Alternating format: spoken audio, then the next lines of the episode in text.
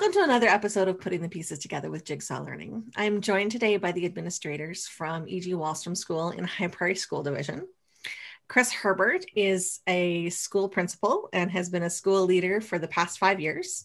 Prior to that, he has experience as a learning support teacher, as well as a classroom teacher in a variety of grades from kindergarten through grade eight. He has a passion for school improvement and a philosophy that is firmly grounded by values that include every child learning and every child being capable of success. Audrey Ghostkeeper is the vice principal, and she has over 12 years of experience in the rural K 12 school. Uh, she's also worked as a learning support teacher in her current role, she has experience leading and teaching within both literacy and numeracy interventions, as well as instructional coaching. So, welcome and thank you to you both for being here. Thank you. Thank you, Jennifer. Hi, so let's start back at the beginning. How did you come to learn about collaborative response? Ah, that's a great question. I think I'll let Audrey start because she was the first person to meet Curtis. So my first introduction with collaborative response was a long time ago. Curtis was actually still a school principal at that point, and it was teachers convention. Uh, and I was still a teacher in the K to 12 school you spoke of.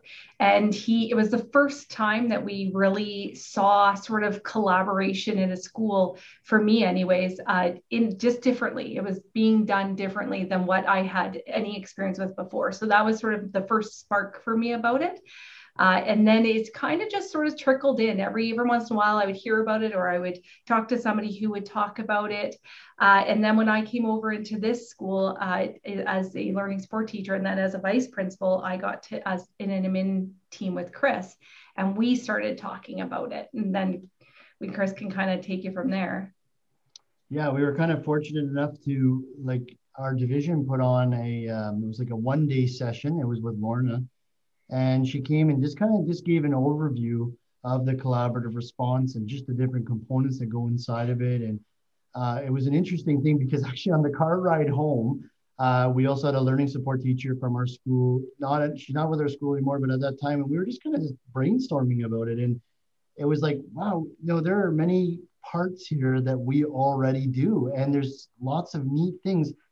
But I think as we continued with this, because we noticed that the division was going down the, uh, the line of doing pyramids of intervention or response to interventions and making those. Um, but what we noticed was we were lacking a structure or a system to kind of put things together. Uh, it was just like there's some things here, there's some things here, there's some things here. This is half finished. It was kind of like one of those mix match things.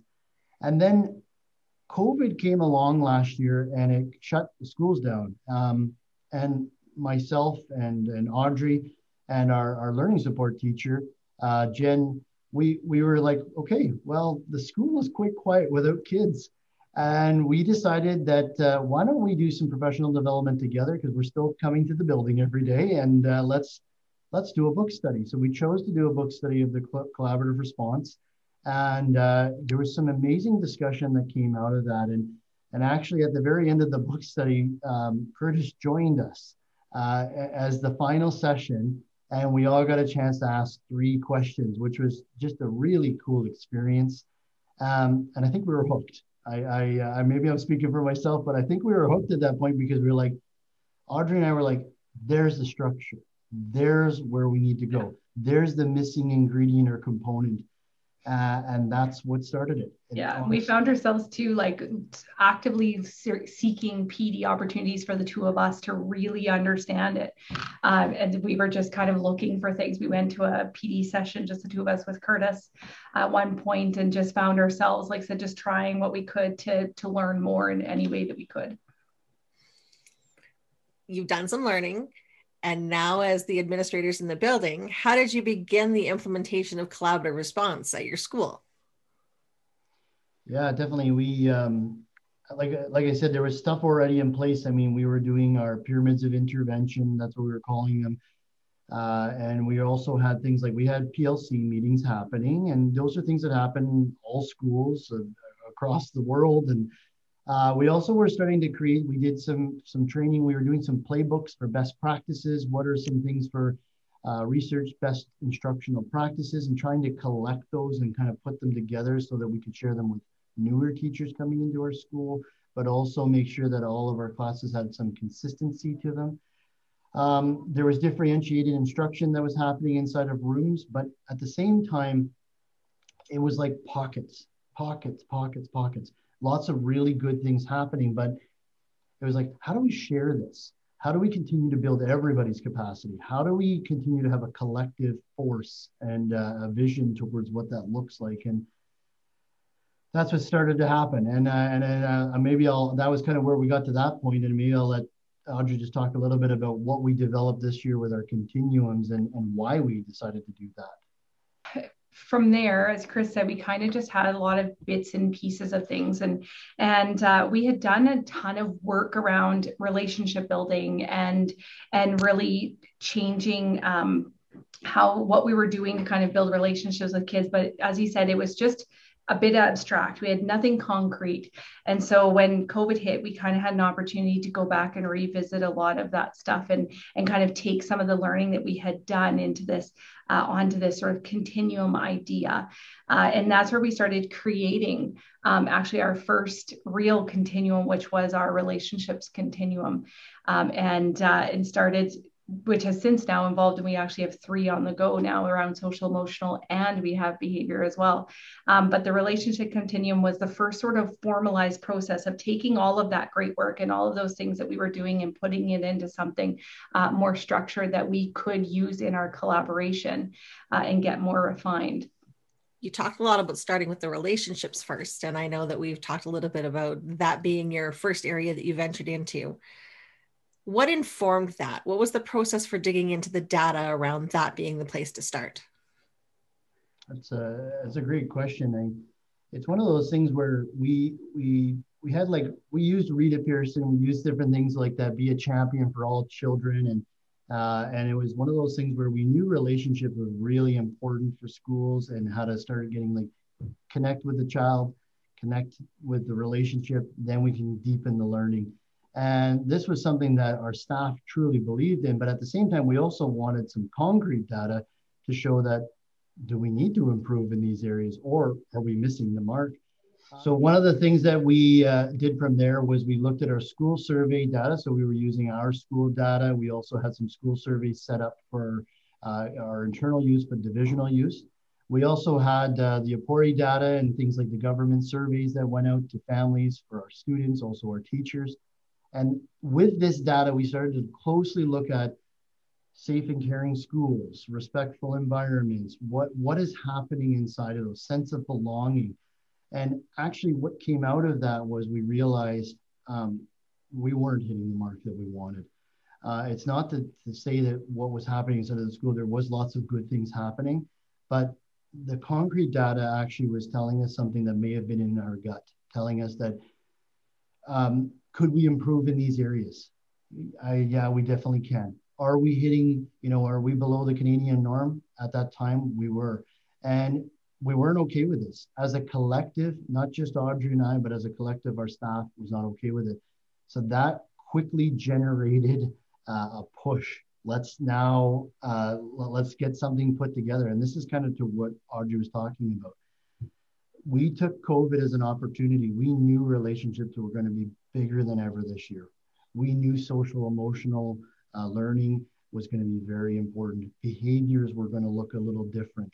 So it was time to kind of go back to the drawing board of relationships. And then we started this journey of building the continuum of supports for relationships.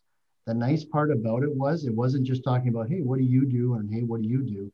It's what do we all want to do? and what does that look like and what does it not look like and what do we do when a student needs a little bit more targeted support um, so you can see like how concise and precise we started to get in this process I know in talking to you before that I've heard your story that there was some school-based surveys that you did and there were some pictures and Audrey, do you want to talk about that process? Sure. Um, so, where, as Chris said, we we did some work with relationships before COVID and, and did some, it, you know, it was a little messy at that point. Um, we started kind of taking, we did this idea of a relationship target. It was very isolated to each classroom. And it was essentially like, you know, the idea of the target, and you put the kids that have closer relationships to you as the classroom teacher closer to the center and the kids that you have less relationships to the outside. And that created a lot of good conversation.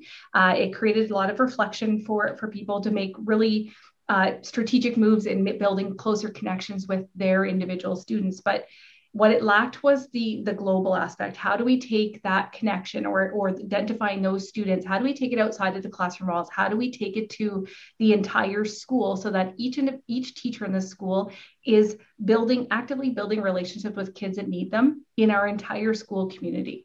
And so what that posed then was sort of this question of but how do you know? How do you know who needs a relationship or who needs a connection? How do you know that information so you can make strategic moves to build those relationships with those kids?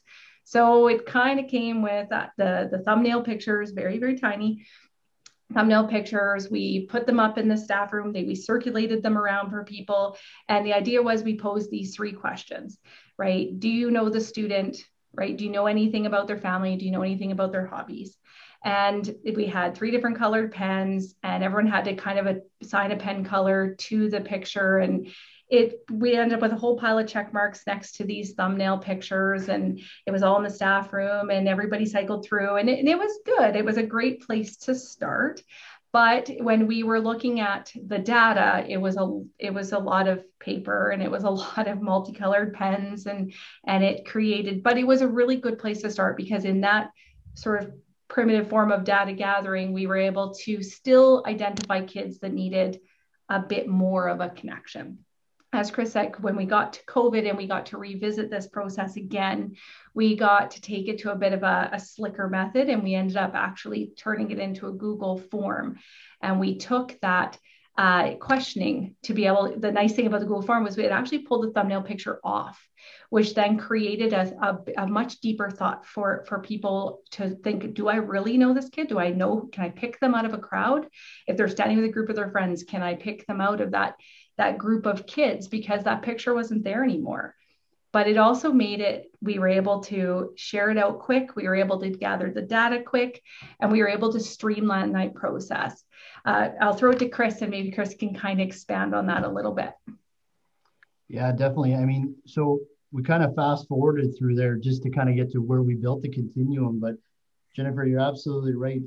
Part of the thing was is that when we we started this data the, the kind of concrete data, and then the process that Audrey was talking about, and we called it the, the making a big school feel small.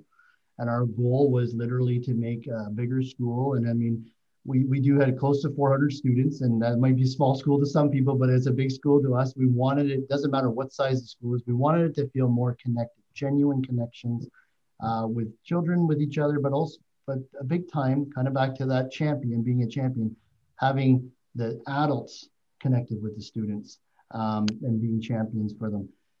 So what we what we took from that and that original one that kind of Audrey was explaining, I mean, it was very uh, it was our first go at it, and there was things we missed. Some people got missed, some people, and it wasn't the best collection of data at the time. We found out we did get much better over the next couple of years, uh, which led us to this year. But what we did was we sat down with, and one of the things I forgot to say was we had a small uh, committee, and it was called the School Improvement Committee. And it was from volunteer from teachers, and, and we had admin sitting on it. And that committee there just started to ask some of the big questions like, why? Why is this data the way it is? What do we need to do? What do we need to consider? Will this work? Is there different things to do? And um, out of that process and the great conversations that happened with that committee, it was able, it allowed us to bring bigger conversations to our complete staff. And now, kind of fast forwarding a little bit, getting into where we are now with COVID and all of our staff kind of primed to, to know how important relationships are and all of us doing this work. Now it was like, here's our window here's our window to really do this well and continue to improve. And then that's what led to us going this process of building the continuum of supports. And and I'm not gonna lie, Jennifer, it was really cool because that first brainstorming session when we had the sticky notes and we had our entire staff, including our EAs, everybody was a part of this. There must have been, I don't know, Audrey would say oh, close to 200 sticky notes on ways and strategies to build relationships. And that's when you knew, okay, the work that we've been committing to is really working because there's so much here. There's so, the, the, the, the wealth was in the room and the knowledge and uh, it was all coming forward and we were all learning from it. So that was really neat. That was kind of the start of us building it this year and, and, and leading down this journey. Building that continuum of supports and going through the meetings as you have, you'll have identified then some key issues and some supports that you constantly go to in in that respect in resolving those issues. So do you want to talk a little bit about those issues and those supports that you might be able to put, to put in place? Yeah, definitely. Um, I, th- I think what happened here was is that we had Curtis actually come in and work with our school at this time. Um, he's really really good at uh, leading these CTM meetings, and he's really skilled at being able to uh, genuinely listen to uh, the conversation that's happening amongst everybody, but then at the same time pull out a key issue. And I, I will say at this time, um, this was great learning for our leadership team. Um, it was great learning for all of our staff members. And just to kind of give some examples, I just pulled out a few here just to give some examples. Like, for example, one of the key issues that we pulled out was um, students were who were identified as having a lot of check marks or a high percentage. This is back to this like check marks from those three questions that Audrey talked about. Like, do you know who they are, their name? Can you pick them out from a crowd? Do you know a hobby or something, or do you know something about their family? So students who were identified as having a lot of check marks or high percentages of those uh, were often students with challenging behaviors. Okay, so what about that?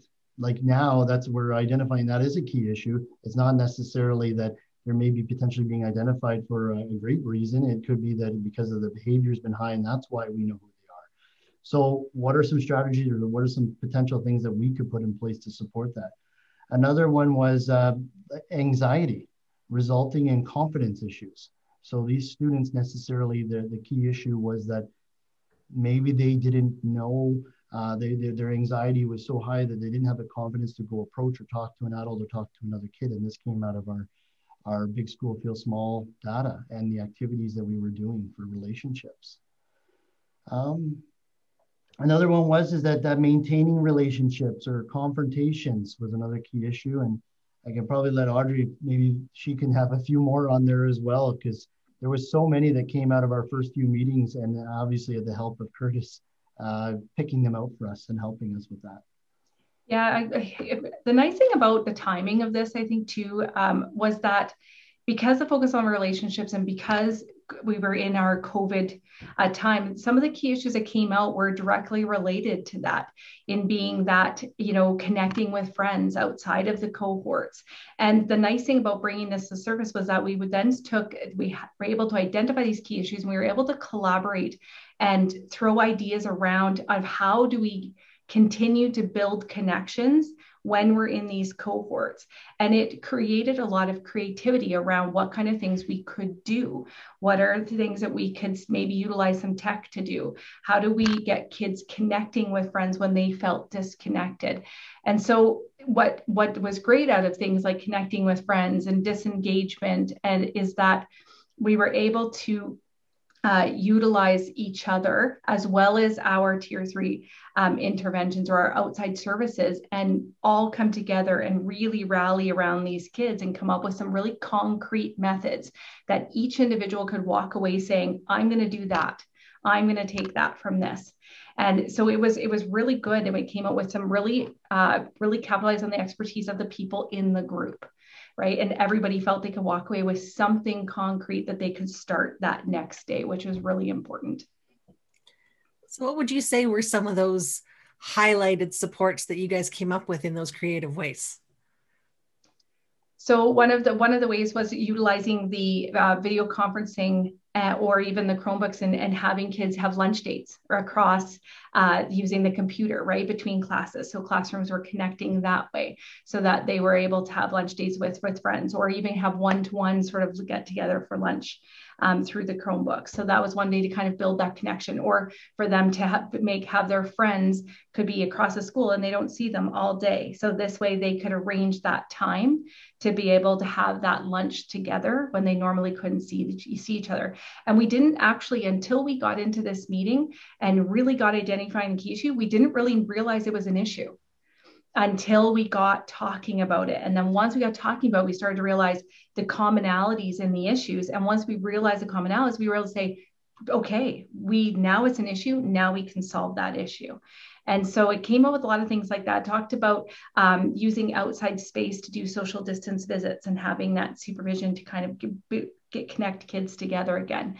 Um, we talked a lot about a lot of sharing of resources as well, like because our teachers uh, maybe don't get to see each other as much as they once did just because of the year that we're in. It also created a lot to say, I have a resource for that. I'm going to share that to you right now. Right. And things were happening in real time, and people were walking away going, I'm going to try that. Thank you for sharing that. So there was a lot of resource sharing. Um, there was, like I said, there was definitely an opportunity even to see kids that were maybe we weren't noticing we were they, you know it was kind of an idea that there might be something going on but this is actually bigger than i thought it was and we could refer them out to some outside services and they would and what we could do with that right and put them on our radar whether it be us that has to check in with them or whether it was our wellness or our learning support teacher. So it created that filter system as well that we kind of needed. And i will say that um when if we first started this with no structure, this would have been just kind of like identify the key issue, and then when you're talking about Jennifer about the potential supports that we could list or or bring up, like Audrey's talking about right now, you might get one or two ideas or maybe three ideas thrown out, and and that it kind of stopped there. But with the development of the continuum of supports and all of this work that we did this year, kind of now on this nice, beautiful, like it almost is like a menu. It's like a menu of strategies. Um, you saw people starting to look and be like, okay, uh, where, where am I going to go here? Yeah, lunch dates. Or, hey, why don't I get some, do that name tag game? Who knows how to do that one? Does someone have a resource? Uh, what about sharing circles? What does a sharing circle look like for you? What does a sharing circle look like for me? So they were easily able to pull supports off. And even some of our brand new teachers who maybe their toolkit is not as big yet, um, they were able to be like, I see this here. What is that? What does it mean? And then someone could talk to it. Or I have a great resource for that. Let me share it with you. So you could just see the collaboration and the capacity building happening right before your eyes. It was amazing to see it, but having that continuum of supports developed um, made it a lot easier to now pull lots of supports off for a certain key issue. It also created a great conversation when, when someone would say, I don't think that the support there would work. Here's why. And then someone else say, I see where you're coming from. So you could see that like quite engaging conversation and professional conversation happening. And uh, that was really neat.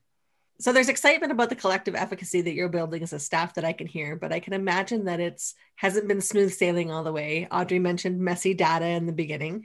What have been some of the challenges to implementing collaborative response? Yeah, definitely. Uh, there there was messy parts throughout the way, and and kind of before we go on, we we've talked about how now things are kind of running smoother and things are uh, you know this nice menu to pick things from something that like I would highly recommend to any school ever, uh, to anybody who's ever going through this process is that the messy part is the important part. Like the obstacles that you have to overcome and the uh, working through those um, those times, that is what honestly made our capacity grow. It made our conversation smoother and better and more professional. But it also like what what it did for us um, to be honest with you, what it did was is that we continued to get better and better and better at the system and refining and honing what we're doing.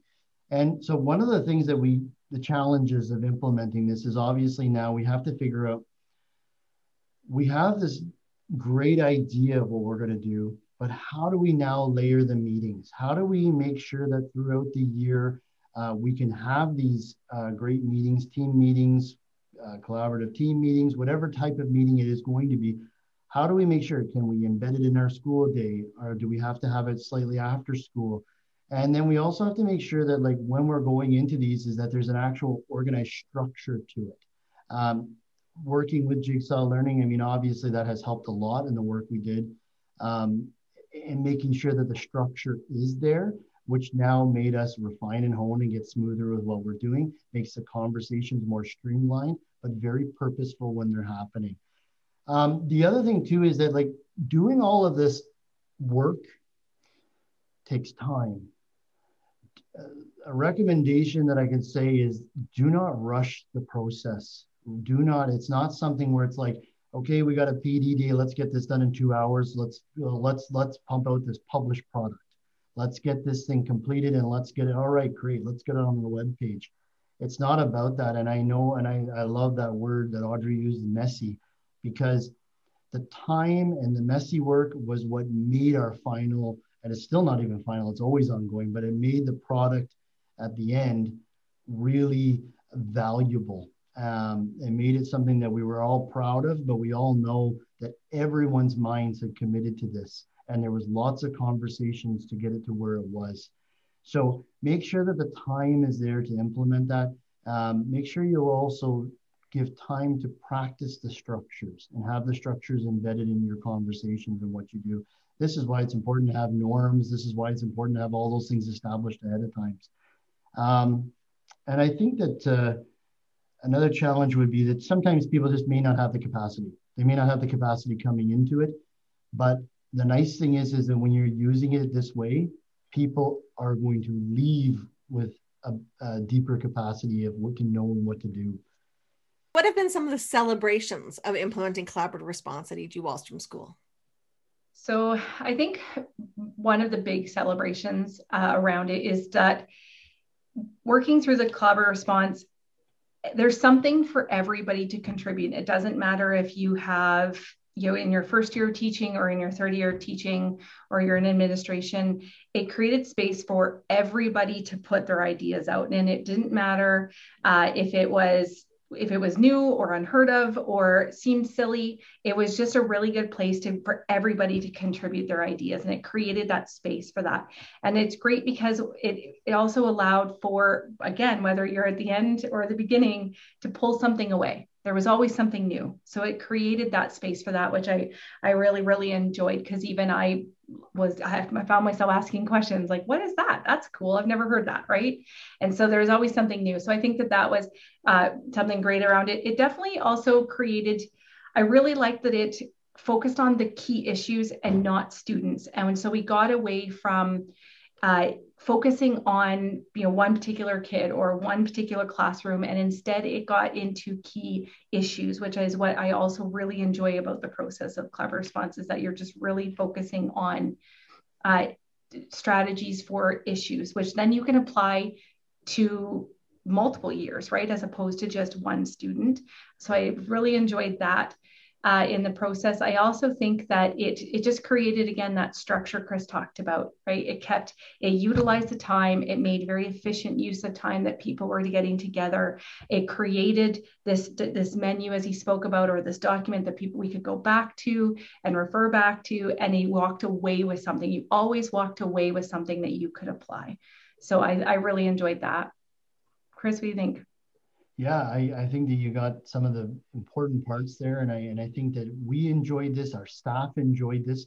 Um, one of the things that was really neat to see, and, I, and we've mentioned it a couple times throughout, is these conversations.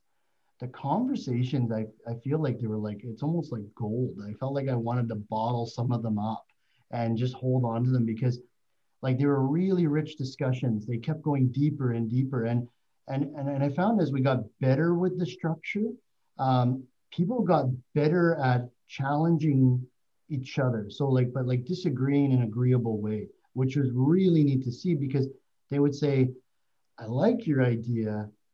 Did you think of this as well? And then it's like, oh yes. And then you just see this like neat conversation unfold.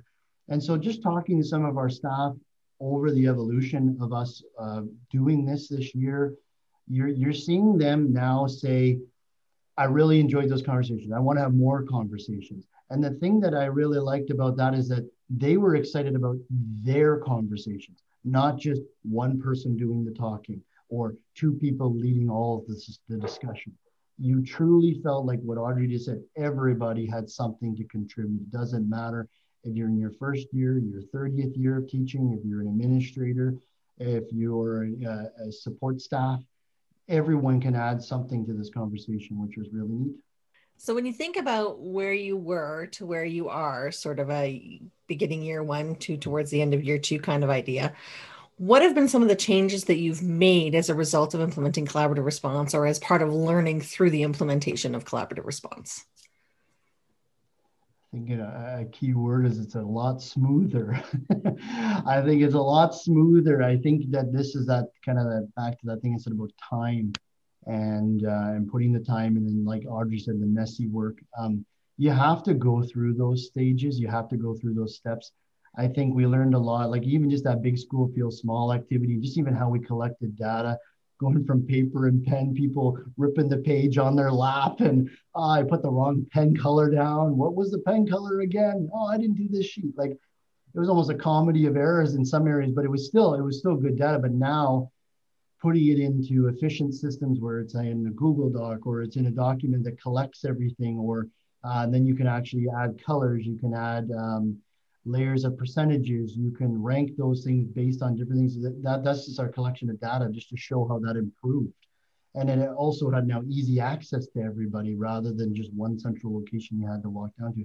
But I, I'm just giving an example of how we evolved.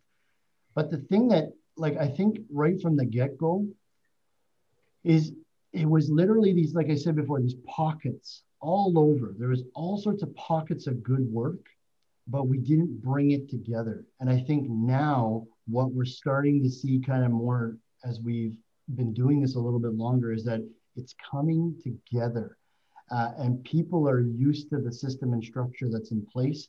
So then they actually get a little more vulnerable because they know what to expect. They know where the conversation may go. They know where to add their information. Um, so when you have that kind of positive environment happening, people are taking more risk now in the conversations. People are being more vulnerable with their sharing of resources. Uh, it's not like holding it all in into your own silo, and so that's that's really neat to see. Looking ahead, then, what might be some next steps for E.G. Wahlstrom School as they continue on their collaborative response journey?